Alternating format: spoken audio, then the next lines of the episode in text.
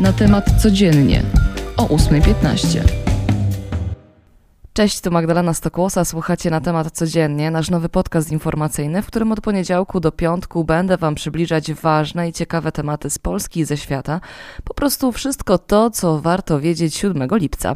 Zaczynamy od sensacyjnego zwycięstwa Huberta Hurkacza. Polak wygrał z wiceliderem światowego rankingu Daniłem Miedwiediewem i tym samym awansował do ćwierćfinału Wimbledonu. Poniedziałkowy mecz został przerwany ze względu na silne opady i kontynuowany wczoraj. 5-setowe spotkanie trwało łącznie ponad 3 godziny i widać było, że przerwa Polakowi dużo dała. Był precyzyjny, skoncentrowany na grze, czego nie można powiedzieć o Miedwiediewie. Teraz przed Hurkaczem walka o półfinał z legendą tenisa Rogerem Federerem. Ten mecz już dziś około 17:00. To jak już jesteśmy przy sporcie, to za nami pierwszy z półfinałów Euro. Włosi pokonali Hiszpanię w rzutach karnych.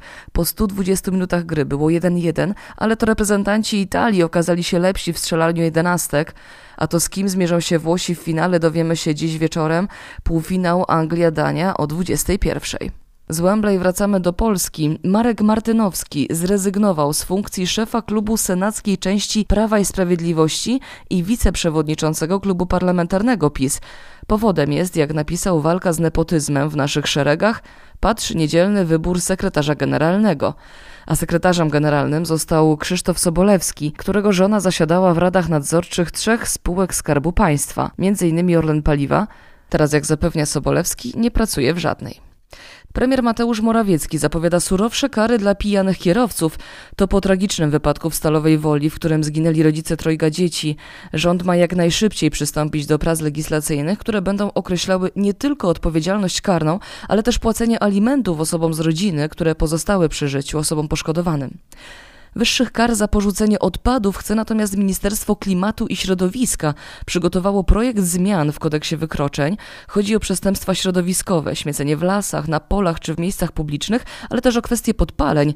Nowelizacja zakłada zwiększenie tych kar z 500 do 5000 złotych i oczywiście obowiązkowe sprzątnięcie terenu.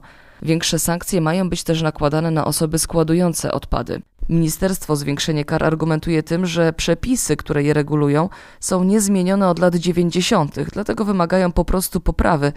Od jakiegoś czasu można też zgłaszać przestępstwa środowiskowe. Na stronie głównej Inspektoratu Ochrony Środowiska pojawił się specjalny anonimowy formularz.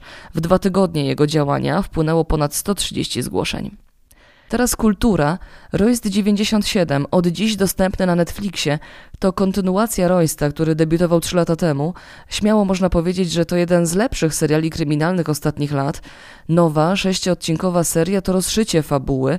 Royst 97 przywraca znanych bohaterów i wprowadza nowych, nawiązuje do poprzedniej sprawy i wplata oczywiście nowe wątki. Na ekranach zobaczymy ponownie Andrzeja Seweryna i Dawida Ogrodnika. Dołączyli do nich Magdalena Ruszczka i Adam Mika.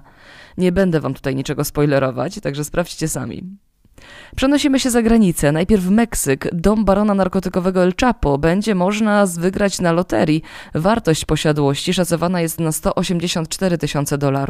Oprócz tej rezydencji do wygrania będzie też rezydencja byłego lidera kartelu Amado Carillo. Ta posiadłość warta jest z kolei $3,800,000. A kończymy we Włoszech. Tamtejsi badacze ustalili tożsamość 14 żyjących potomków Leonarda da Vinci. Tym samym udało się skompletować jego drzewo genealogiczne. Zrekonstruowano 21 pokoleń w prostej linii z ojca na syna, począwszy od, uwaga, 1331 roku. Wcześniej udało się ustalić tożsamość 35 krewnych, ale nie z linii prostej. Bezpośredni potomkowie pochodzący od ojca artysty i przyrodniego brata mają od roku do 85 lat. Wśród nich znajdziemy urzędnika, geodetę czy rzemieślnika. Ich DNA zostanie dokładnie zbadane w najbliższych miesiącach.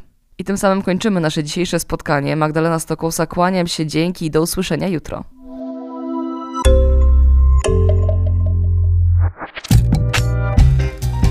Na temat codziennie o 8:15.